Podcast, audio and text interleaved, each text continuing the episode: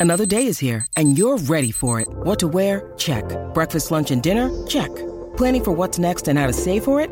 That's where Bank of America can help. For your financial to-dos, Bank of America has experts ready to help get you closer to your goals. Get started at one of our local financial centers or 24-7 in our mobile banking app. Find a location near you at bankofamerica.com slash talk to us.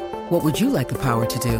Mobile banking requires downloading the app and is only available for select devices. Message and data rates may apply. Bank of America and a member FDIC. This is Matt Spiegel, and I can't wait to bring you season two of the PBP Voices of Baseball. The very best play by play voices in the game talk about their craft. It's a job so special that even Joe Buck told us he will probably go back to it. I'm 53, basically 54. I, I think it's too early to say nevers at this point in my life. I think at some point I'll get the itch again. Incredible guests sharing great stories from your favorite teams coming this year. Find us on the Audacy app or wherever you find podcasts.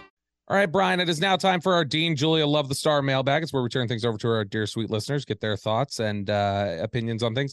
Uh, first question here from Ian Tisdale, who I don't think we've asked, uh, gotten a question from before. Uh, Ian says, any chance that TJ Bass moves to center next year? Tyler Biadasz is out of contract. TJ Bass has played well at times when he's been asked to step in. I know they they gave him some snaps at center. Solari was big on Solari's big on cross training in general. Right. That's Mike Solari, the offensive line coach for the Cowboys. Um, but I know they they did try some stuff with, with Bass, and the Cowboys have shown that in recent years, especially under Mike McCarthy, that they've tried to find okay, if we've got somebody here who we like, but maybe they don't have an opportunity, let's try and work them at center. They tried to do that with McGovern at times. They did it with Connor Williams a little bit before he moved. Uh, so do you think just what you've seen from TJ Bass, is that a guy that you think could potentially cross over and play some center? Yeah, I wonder if you could just go ahead and put Tyler Smith at left tackle and put TJ Bass at left guard. How did how did he look on tape? Just fine. He's a fine. I mean, they, they, matter of fact, those those three guys the inside three did a really nice job. I know Jonathan Allen wouldn't play in this game, but man, it it, it these guys are. I I said it. They played a beautiful game. They, the only the only thing that happened to T.J. Bass in that game is on the on the the tipped interception. He got yanked. He I mean he couldn't get away from Ridgeway. Ridgeway grabbed his jersey and pulled him, and that allowed the looper to come and tip the ball, which it resulted in the interception other than that, he played a beautiful. Is game. he is he the foot athlete that you would want at center though? Potentially, he is. He is. He is. He he's so strong. He is. That's that's the thing. I don't know. I think I would want a more athletic center. I think where he is. I think where he is really good is his ability to get his hands inside and sit down on people in pass protection, and yeah. he's got an awareness of what's happening around him. Like he knew there was a twist. Him and Tyron passed the twist. He got yanked yeah, I mean he's so, a, he's a guard yeah. who's playing some center, and you got to remember at Oregon he was a tackle. Yeah, he was a tackle at Oregon. I I I keep him I keep him at guard. I really do, and I try and find a little. Uh, I try and find another center is what I try and do. Next, if, if you have to, if you have to. Next question here from Jason Tim, and and further to that point because we also uh, have to talk about Brock Hoffman. Boy, I got to say, coming off the field when they won the division, there may not have been anybody more excited and and more hyped than Brock Hoffman, who, who yeah. played in that wicket. Which great for him. He he was he did an admirable job. But uh, Jason is asking, did the backup guards Hoffman at right guard with Zach Martin sick? That's Tyler, the guy that could play center. Yeah, that's a and that's a guy that they liked. That yeah. was the guy that they were talking about. Yeah. You heard whispers in training camp when Zach Martin was potentially holding out you you heard some or, or was holding out and was potentially going to miss time. You heard some whispers that they're like, we may roll with Hoffman as the starter at yeah. right guard. Yeah. Um, but did the backup guards play better than the starting guards have recently? Is what Jason Tim wants to know. He says because it looks like Dallas actually ran the ball with some success. So did it's you think they were commanders better? Command, yeah, that's what it is. It's it, commanders. Yeah, it's yeah. scaled to a opponent. But yeah. but I mean, we're talking about Bass a little bit there. What did you think about what you saw from Hoffman against? I, I I told you like all three of those inside guys played very very well in this football game. Hoffman, the thing about Hoffman, there's nothing pretty about his game. I mean, the technique. Bass on the other way is like sit, set, you know, like movement, all that stuff. Hoffman is kind of a brawler mauler guy. You know, like he's battling, he get knocked around, yeah. but he stays in position. But yeah, I, I was I was impressed with the way those guys played. I really, really was. What up, y'all? It's your boy Danny Green, three time NBA champ. You either rooted for me or rooted against me. Join myself and my co host Harrison Sanford on the Inside the Green Room podcast. It's a podcast that brings you never before told tales from the locker room to candid interviews with basketball legends to breakdowns of what's happening in the NBA right now. Whether you're a diehard fan or casual about your hoops, this podcast brings you the game like never before. Follow Inside the Green Room on the Audacy app or wherever you get your podcasts. Uh, next question from Mike Hill. Uh, is there even more that Dan Quinn can do to free Micah from the double and triple teams he's seen? Yeah. Start him off the ball, have him realigned just before the snap. Dan Quinn obviously has done a great job in three years here of, of really trying to find the best possible matchup for Dan Quinn. But when you watch the tape, do you look or, or for Micah Parsons? But when you watch the tape, do you look at it and say, "Hey, maybe there there's some other different things you can do here to to free Micah up"? Yeah, they cover the guards and they let the and they put Micah one on one on the center. Period. Now you cover. It's hard to double Micah when both guards are covered. You know, and then you got the edge, and you got the tackle. Which, which he's gotten some sacks in his career from the zero technique, like just being right, obviously not hand in One- dirt, but right over the center. one the things they did was they put Micah's off ball like two to three yards off the ball at over center, like it was a, a like a kind of a tight Mike Mm-hmm. linebacker, and they put Clark behind him. So you had Micah kind of patrolling along the line of scrimmage, and you had Clark behind him. You know, so you had it at a couple different levels. If they tried to get to Micah and block Micah, then that allowed Clark to run to the football. So Dan Quinn, by putting Micah at middle linebacker, that's the way you keep him from getting double teamed. do you is there anything to the idea of and i don't just mean trick plays or anything like that do coaches tend to hide certain schematic things until you say like hey maybe i'll just pocket this i haven't needed to use Yeah. it i'm gonna do you think we're gonna see some different things from dan quinn Yep. when we get into the playoffs Yep. The thing that I learned about from like Bill Belichick and listen to Mike Lombardi, who's my dear friend, talk about that. Belichick always talked about what you did at certain points of the game, and you always kept a scheme at the very end of the game. An example of what they did against the Seahawks in the Super Bowl that ended up being the interception. Yeah. Hadn't shown the scheme the whole hadn't shown it the whole day. And then all of a sudden they go in that critical situation.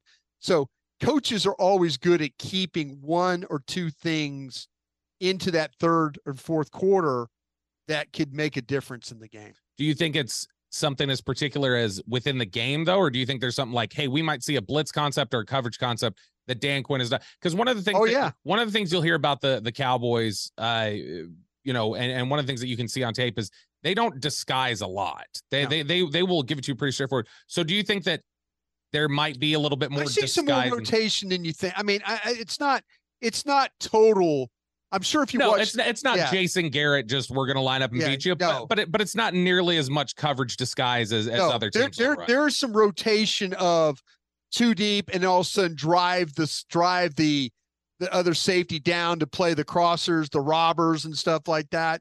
There's some different rotational looks that you'll see during this. what kind of uh, schematic differences or, or tweaks or wrinkles do you think we're more likely to see some some schematic tweaks from dan quinn in terms of what he's doing in terms of blitz packages or some different things he's doing in coverage disguise potentially which do- coverage or blitz which do you think we're more likely to see some different variations from Coverage, okay coverage, yeah. And this one's a little broad for you, but it, it'll give you space to take this any way you want. And, and it kind of brings us back to this discussion about where this team is. This question from Chris Sarvis Brian, why should I trust this year's Cowboys team? What is That's- your greatest reason that- for that, trust in this know, Cowboys team? You should trust because of the quarterback. You really should. You should trust the the, the quarterback. The quarterback's played beautifully this year. He really, really has. Um, he's been outstanding. Uh, he's he's seeing the field well. Uh, you know, he's not making mistakes. Uh, you know, with the ball. I mean, we haven't seen a lot of tip balls and although I mean we see we saw the tip ball, but we haven't seen him not see the guy and just throw it right to him. We haven't seen those kinds of bad turnovers. He kept his interceptions in single digits. He, he sure did, and I think you get you got to be confident in the play caller, you know, well because he's found ways to get the ball creatively to CeeDee Lamb or to get it to Ferguson or to get it to Cooks or to put uh, Turpin in the backfield and hand it to him, you know.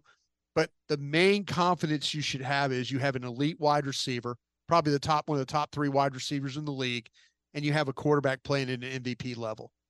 That that is going to be your ticket to going far in this thing.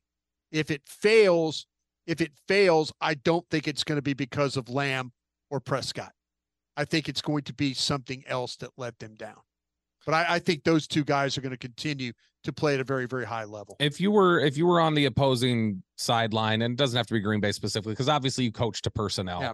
But if you were on an opposing sideline and just uh, let's say you had a a a random pull of defenders, uh, what is your strategy? What what are you talking about in the game plan during the week of like, hey, let's try this kind of stuff with CeeDee Lamb because obviously there, there's very few weaknesses in, in his game.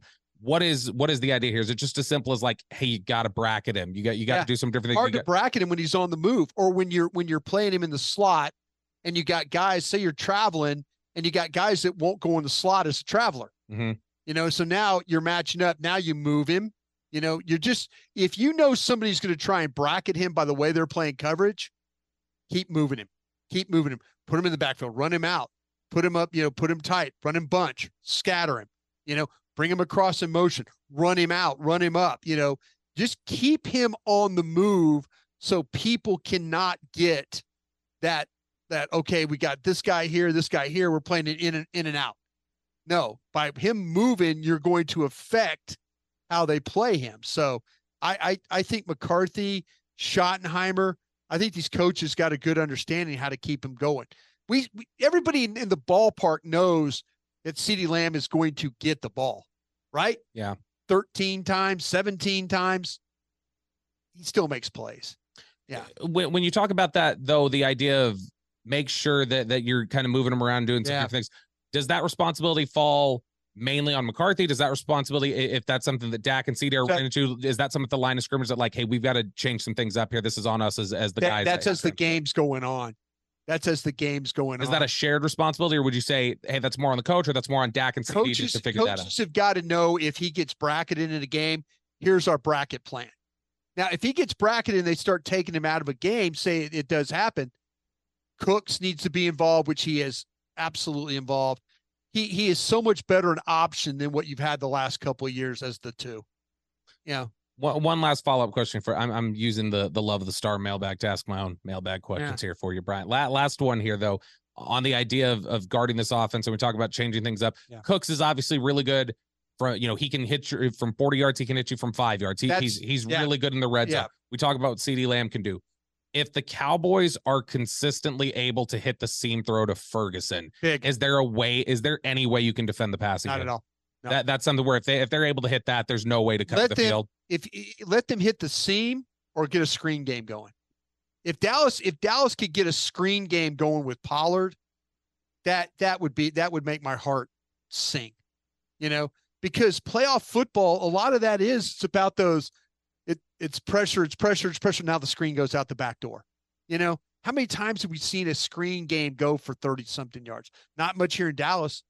But Pollard, the play he made up the side with jumping up for the ball, Yeah. Pollard's capable of catching the ball. You threw a good, you had a good screen the other day with Deuce Vaughn. Deuce Vaughn went inside instead of staying to the outside. If that's Pollard, he stays wide and lets Martin kick his guy inside. So, you know, that's up the sidelines. Let me have a seam or a really good scheme game, a, a screen game. That does it for us here today on the Love of the Star podcast. Thank you so much for joining us. We will be back with a couple more episodes this week, taking a look at the Packers and and hopefully, uh, look look into the offseason, We're still going to be doing two episodes a week, uh, but hopefully we can keep up the three a week until uh, until the Super Bowl is, is won in Vegas. Hopefully this is the year. Yeah. Uh, this is setting up really nicely for this Cowboys team, and I think that there's a, a sense among your quarterback, your head coach, your owner and general manager. I think there's a sense that this is a real opportunity Yes. unlike some of the years yes. past. Yes. So a, a good chance, and we'll have all of the uh, preview for you when we take a look at the Packers later this week. For Brian Broaddus, I'm Bobby Belt. We will talk to you guys again later.